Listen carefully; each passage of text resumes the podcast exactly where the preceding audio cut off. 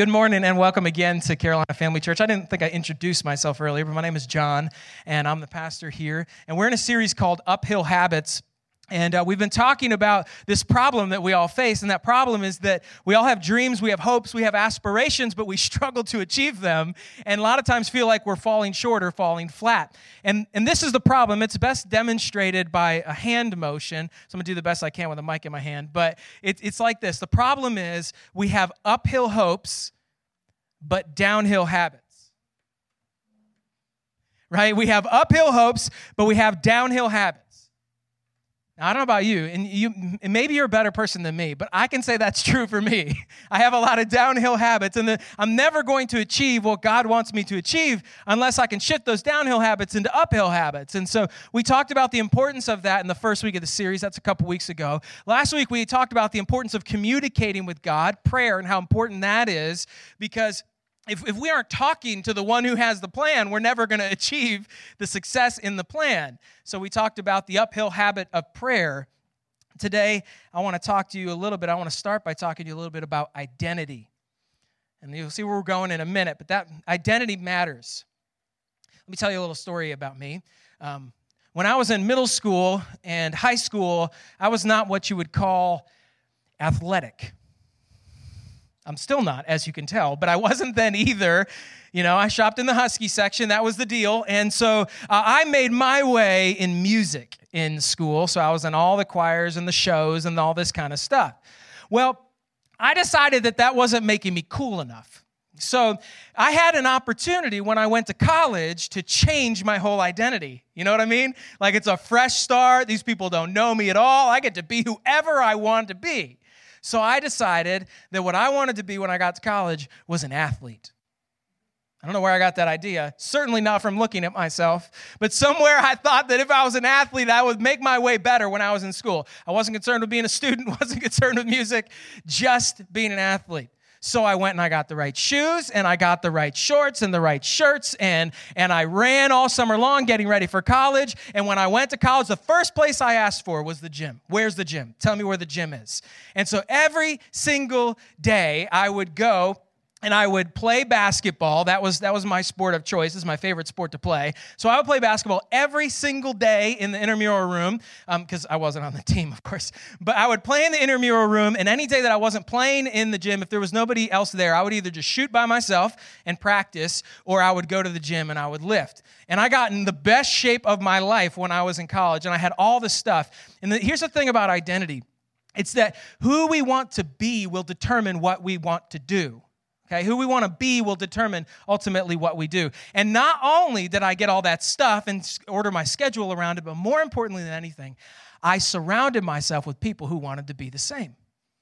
So I just surrounded myself with all the guys from school that wanted to go play basketball every single day. So that's what we would do. We'd always be playing basketball or baseball or football or something, ultimate frisbee, you know, which I couldn't stand, but they loved. And so uh, we would play those all day long every day. My GPA suffered, right? But I surrounded myself with those people. Those are the people that hung out with me. Ultimately, I joined a fraternity with all people who were going to chase after that same thing. We played all the intramural sports, won a bunch of championships, all right, D League, but we still won a bunch of championships. And uh, I fit into that mold of being an athlete. Here's, here's the reality of our lives all of us choose who we want to be and then who we want to be determines what we do and who we surround ourselves with. We choose our identity. And then ultimately, what our identity does, our identity drives our community, who we put around us. Identity drives community. So you think about that. That's, that's true across the board, isn't it? Like if you decide that you want to be a businessman, that's what you want to be. I want to be a businessman. So what do you do? You wear khaki pants with polo shirts, right? And you, and you tuck them in. And, and you learn how to play golf, right? Because you want to be a businessman. And you get a job in that field. And you surround yourself with other people who look like you and who think like you and who act like you. And you build your whole world. You live in the right neighborhood and you drive the right car. And you surround yourself in this world where everybody looks like what you want to ultimately be, right? Or, or say you decide um, you want to be a country girl. Okay? you want to be a country girl. You know? Grits, right? Girls raised in the South. That's what you that's what you want to be. And so what do you got to go get the right boots, right? And wear the right jeans and you got to have your hair done just the right way with the right ringlets, you know? And you got to have a cowboy hat and you got to go to the right concerts and you got to have a big truck, but not too big, right? Cuz it can't be bigger than your boyfriend's. But you you you go and get yourself a big truck and you surround yourself who are like that. You wear trucker hats and you do the whole thing, right? Because that's your identity. That's who you want to be. So that's who you surround yourself with. Like, even the people who think that they're outliers in society, like, I'm going to be an original. Nobody else is going to be like me. You know, I'm not going to conform to society. So you just become a hipster. You know, and you hang out with other hipsters. And so you, you tight roll your jeans at the bottom and you wear plaid shirts like this one and you and you grow your big beard out, you know, and you you you know, you just you ultimately end up looking all we all end up looking the same. We end up looking the same as all the people around us. We are all unique, but in a society, nobody's an island. And so you, we end up surrounding ourselves with the people who are what we want to be or who we think are. And a lot of the times, and this is what the, the reality that we need to face, the reason that we have downhill habits is because we have downhill relationships. And the reason that we have downhill relationships is because we have a downhill identity. Because we haven't chosen yet the uphill identity and we haven't surrounded everything in our life around that chosen identity. And that's what I want to talk to you today about. Because we become the company we keep, we need to keep the company we want to become.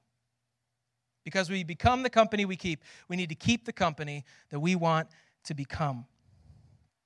And if we want to move uphill, if we want to identify what God has designed as the plan for our life, if we want to achieve that hope and we want to achieve that dream, then we need to link arms with people who have chosen the same so that we pull each other, we drag each other uphill as opposed to dragging each other downhill. Uphill movement requires uphill relationships. I think Proverbs 13:10 puts this really really well. Okay, Proverbs 13 10. If you have your Bibles, you can turn there. We'll put it on the screen for you as well. Or, um, as Jeremy mentioned, if you got the YouVersion app, it'll be right there in your notes. All right. And uh, for the record, Jeremy, I am a note taker. We exist. We're rare, like Sasquatch. We're rare. Every now and then you catch a blurry view of us, but you take this. Anyway, um, so Proverbs, I'm just giving you time to get to the verse if you have your Bible. So um, Proverbs 13 20. Okay, Proverbs 13 20. Whoever walks with the wise becomes wise, but the companion of fools suffers harm. I, I, I'm not sure I need to do a lot of explanation on that verse because I think we all know it's true. That we've all seen that in our life. And interesting, you know, of course, the Bible's not written in English. It's this particular passage, Proverbs, is, is all written in Hebrew. And Hebrew is a beautiful language. Um, and, and the words in Hebrew really do more, I feel, a little more than English does, where they, the words in Hebrew actually give you like a word picture. It's more than just a word. It's, it's like a word picture. It's, it's an idea. It's a feeling that you get when you read a Hebrew word. And the word walks with doesn't literally mean like walk with. Like if you walk next to a wise person, you're going to become wise. That's not what it's talking about. The word here in Hebrew gives you the idea of linear motion towards a destination linear motion towards a destination. So, this is not just about walking with somebody, this is about being on course with somebody, being on the same trajectory with somebody else. That when you link up heart, mind, and life with people who are wise, the result is you become wise.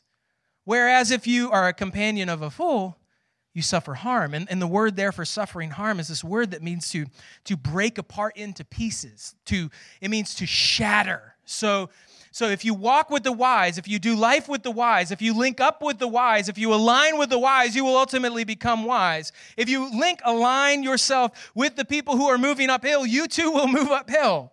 But if you are a companion of fools, those who are obstinate, who reject, who choose their own path, it will end up shattering you and who you want to become. So we need to choose very carefully who we put around us. To move uphill, we need relationships with people who are moving the same direction. And if our goal is to move uphill and to achieve God's plan for our life, then we need people that are moving that same way. So, what I want to talk to you today is about the habit. Last week we talked about the habit of prayer. Today is the habit of fellowship. the habit of fellowship.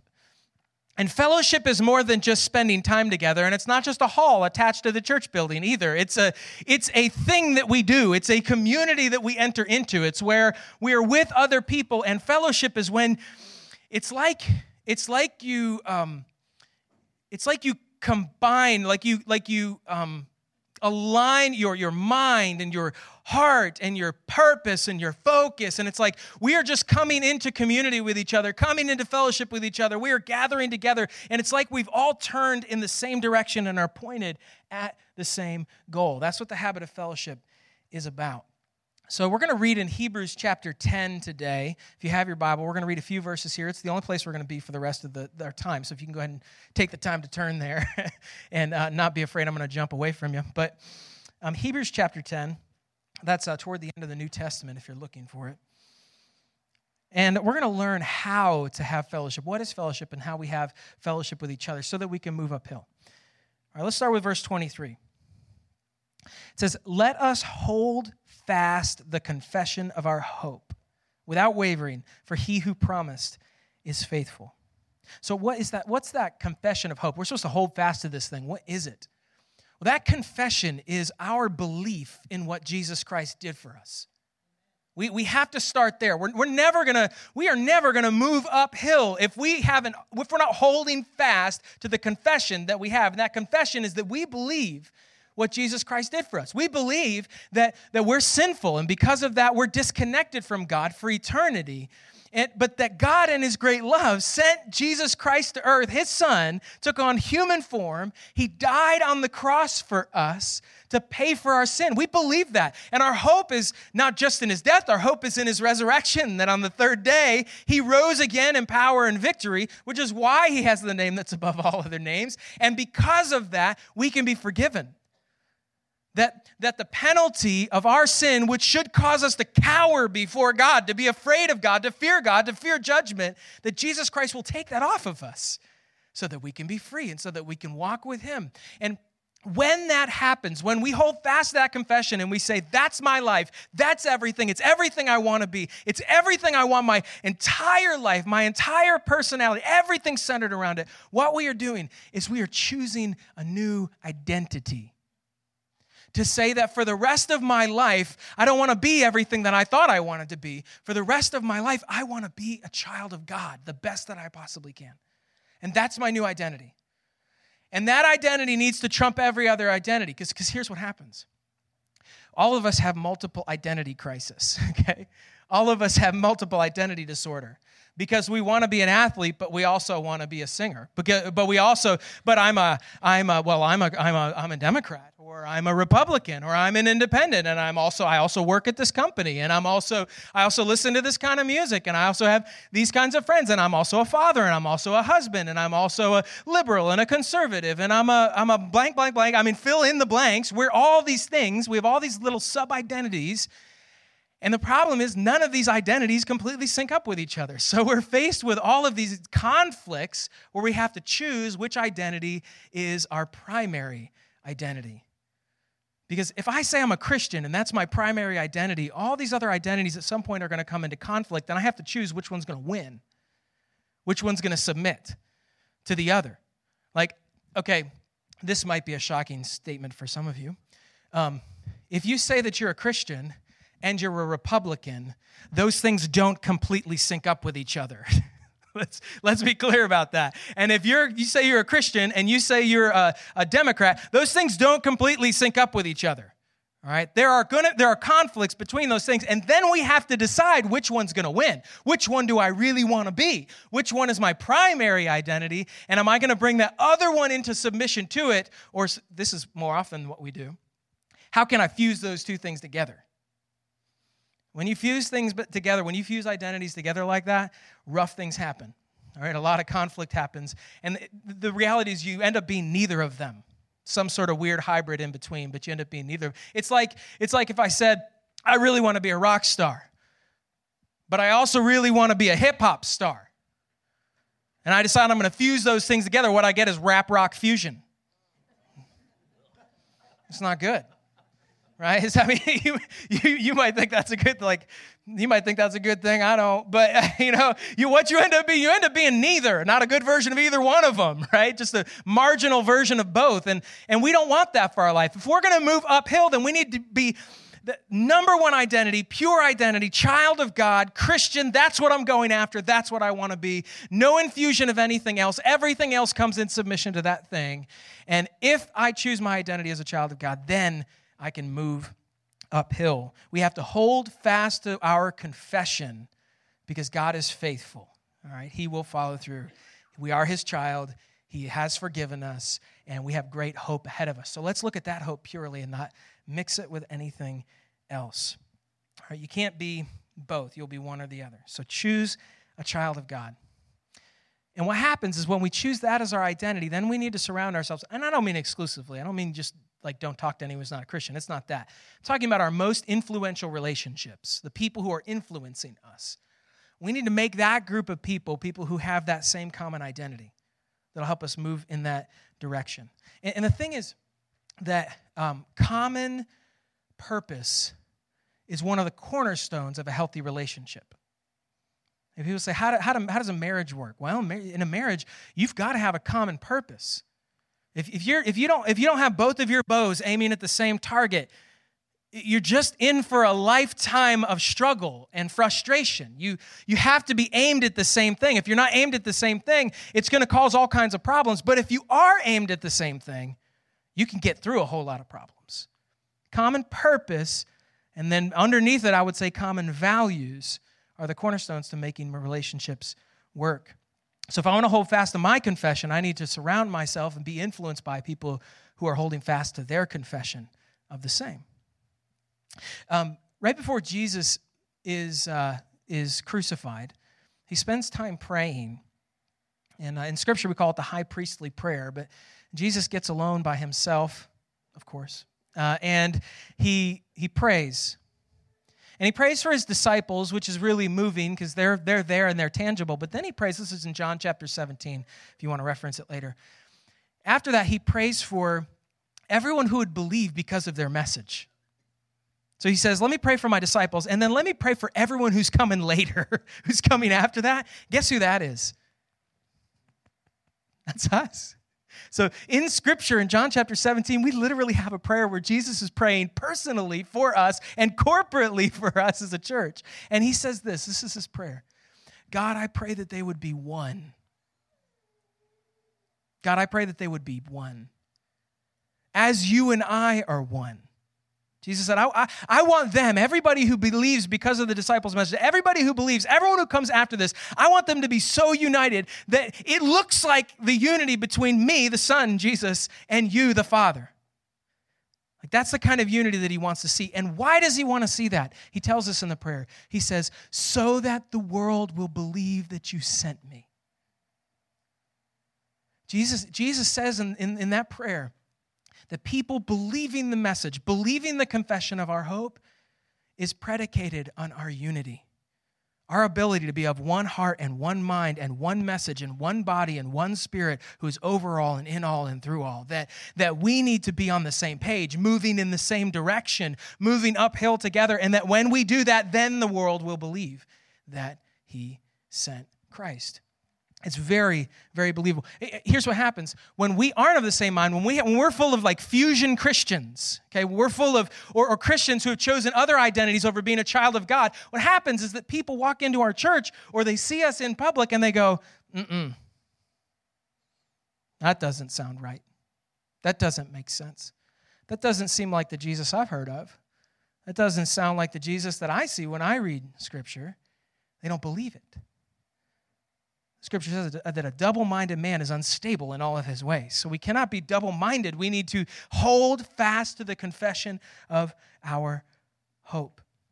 And when that happens, we see what happens in verse 24.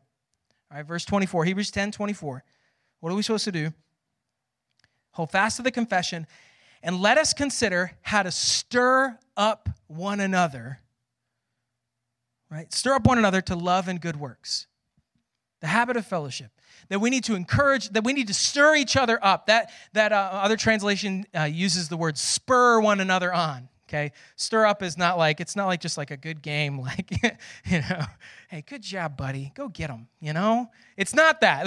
Like I love the I love the passage that says, um, or the the translation that says um, how to how to spur one another on. Because you think about like spur and a horse, that's not a pleasant thing that happens, is it? Any of you, anybody ride horses? Out of curiosity, yeah, not a, is it, it's Lydia. It's not a nice thing, is it? when you spur a horse, I mean, you're digging something sharp and metal into that horse to get him to move.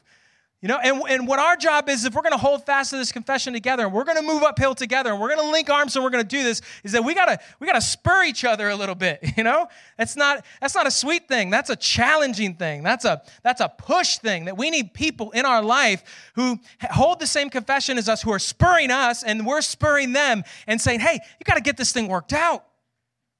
Like when when there's sin in our life, we got to be able to say, and we got to be able to receive the message. You got to cut that out.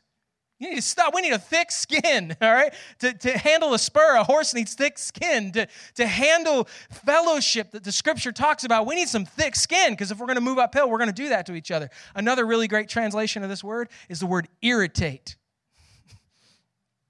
We need to irritate each other, and not in the bad way, right? In the good way, where we we are willing, even when we're having conversations with each other, to say things that are challenging in such a way that it rubs us the wrong way. And we get that kind of like that little pride thing that kind of wells up in us, and we're like, ooh, I don't like that. We have to get the kind of mentality where we say, no, this person is helping me move uphill. So I'm going to take it and I'm going to do it and I'm going to listen and we're going to encourage each other towards love and good works and we're going to push each other. This is not this is not a good game. This is a trainer up over you saying one more rep, one more rep. And we've got to we've got to have people in our life who are doing that for us and pointing us in the right direction, other people who have hold fast to the same confession that we do. And, and if I don't practice this habit of fellowship, if I don't choose this personally, that I'm going to surround myself by influencers who are moving the same direction as me, I will be ineffective at moving uphill. We all will be. So we need to do this. We need to practice it. It reminds me a little bit of a Spartan race. You ever watch a Spartan race? I've always wanted to do one of those things. Um, too much of a wuss. And uh, I'm not athletic like I tried to be once. but uh, they're showing them on TV now, even. But um, you notice at the end of a Spartan race, there's always a wall, right? The, like the angle wall, and everybody's muddy, and, and you can't climb up the wall because you just slip and fall down. And they have to work as a team to climb up to the top of the wall. So what they'll do is they'll push one person up to the top and they'll grab onto the top and another person will grab their legs and kind of climb up their back and get up over and they kind of form this human ladder, but it's it's kind of awkward to watch, honestly, because there's men and women on the team in a lot of cases and they're like all up in each other's business and climbing all over each other and pulling on their clothes and all this. And it's it's a little hard to watch, but but they get over the wall and the only way they get over the wall is by grabbing onto each other, by scratching and clawing and creating a ladder and having teamwork and pushing each other on and encouraging each other. You can do it, you can do it, you can do it. And I, I was watching that a couple weeks ago and I thought, what better picture of the church is there than that? That that's what we're doing. And we're not trying to get to salvation, we're trying to achieve the purpose God has given to us because we have salvation, right? But we're scratching and clawing and climbing together. That's what we're supposed to do. It's the habit of fellowship. It's not just stirring up other people, which some Christians think is their job, but it's also being stirred up ourselves. We have to be willing and humble enough to do that. And it's a little uncomfortable, I get that, to challenge someone or to be challenged. But the more uncomfortable we, we are with it, the more change it's going to make. And the more uncomfortable we are with it, the more it probably means we haven't made it a habit. Because when it becomes a habit, we become more and more comfortable doing it, and we become more and more comfortable receiving it. So we need to make fellowship a habit. Now, how? Let's, let's talk about the how. This is in um, verse 25. All right, it says, not neglecting to meet together. Not neglecting to meet together, as is the habit, there's the word, the habit of some, but encouraging one another and all the more as you see the day drawing near. Now, this word meeting together, what does it mean? It's the Greek word episynagoge, okay, which um, has the word synagogue in it. That might sound familiar to you.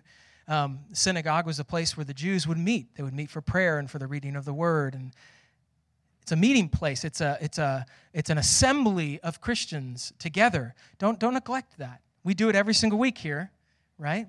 Christians, I was, I was struck um, this morning as I was praying this morning, spending time in prayer, getting ready to come in today.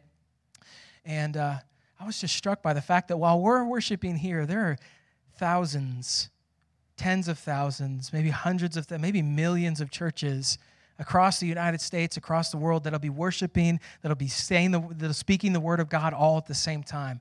And there is power in the assembly of God's people. And, and if we aren't making the assembling together of ourselves a priority, how could we ever expect to hold the identity that we hold and expect to move uphill? So, what we're doing right now, this is fellowship. And so, coming and being a part of your church service every single weekend is a part of the habit of fellowship. It's a habit. Week in and week out, I do this every single week unless something tragic comes up. And then I hope my church is coming to be with me, right?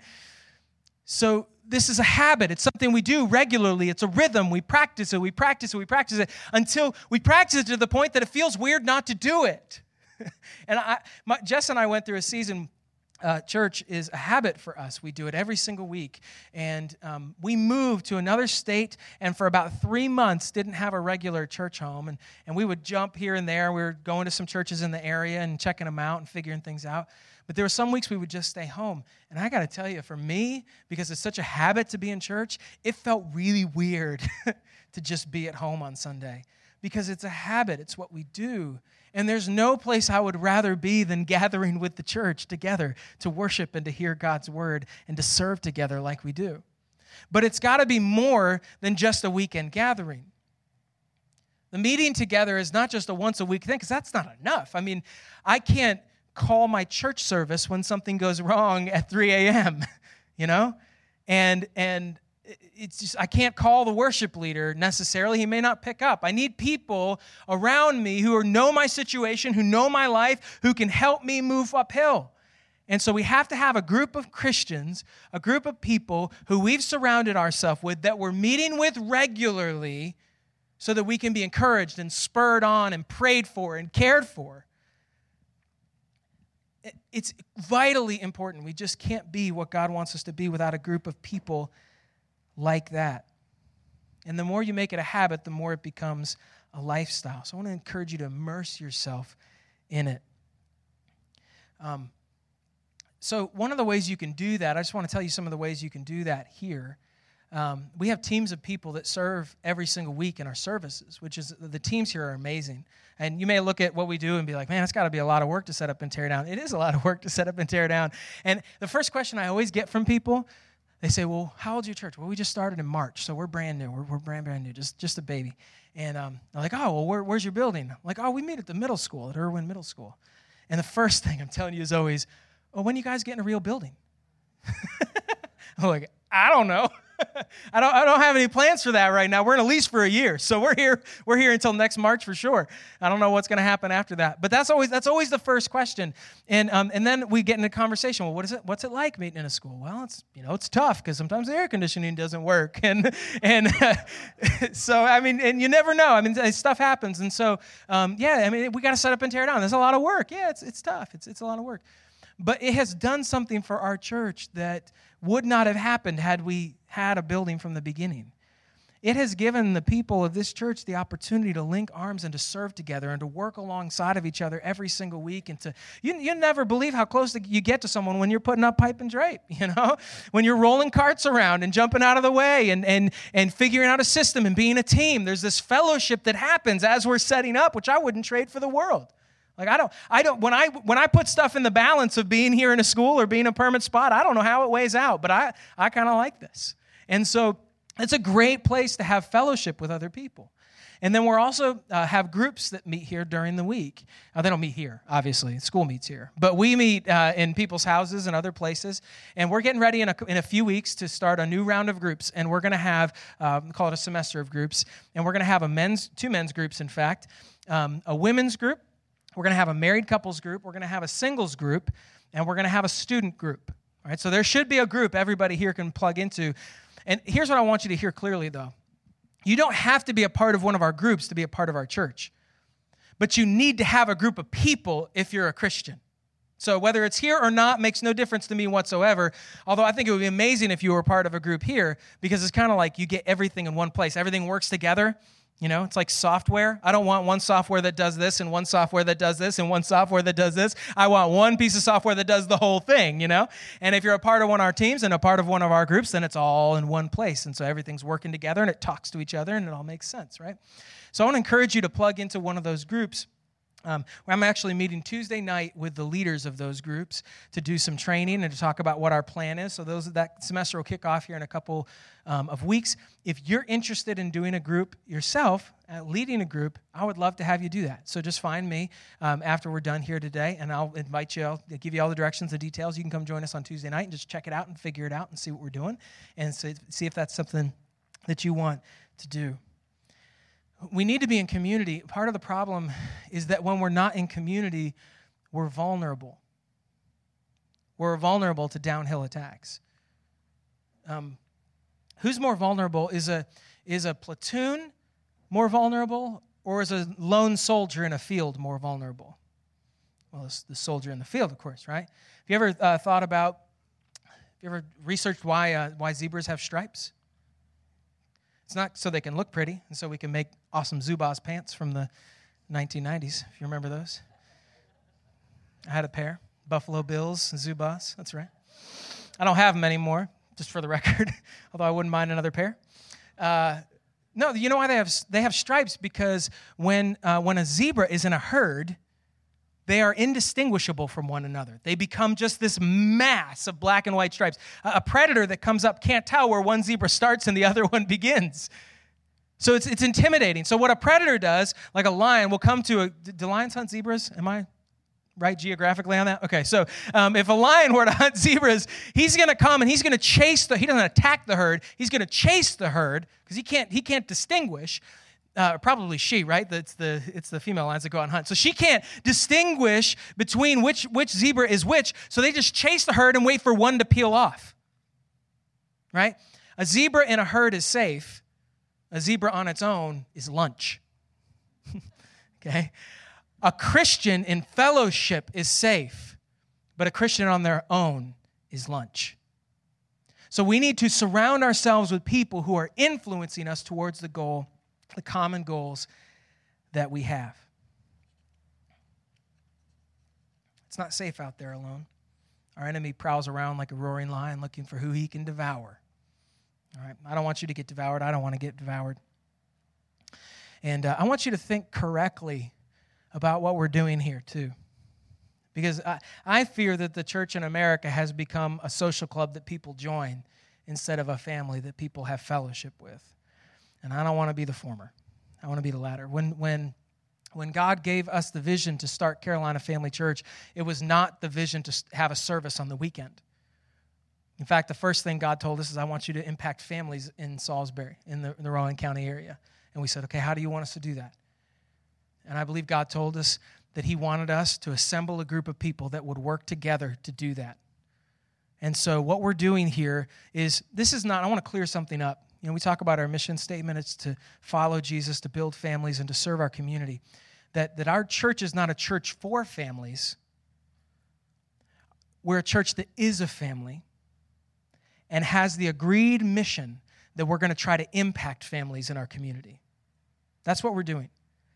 And what I want to encourage you to do is to embrace that and to jump into that and to jump on board with that and align with us and to be here with us every single week when we worship together as a family and to join, if you don't have a group of Christians who are influencing you uphill in your life, to find one here, to jump into one here. And like I said, in a couple weeks, we're going to give you an opportunity to sign up for those groups and to be a part of the community, the fellowship with us here. It's what we need. You can make this family your fellowship.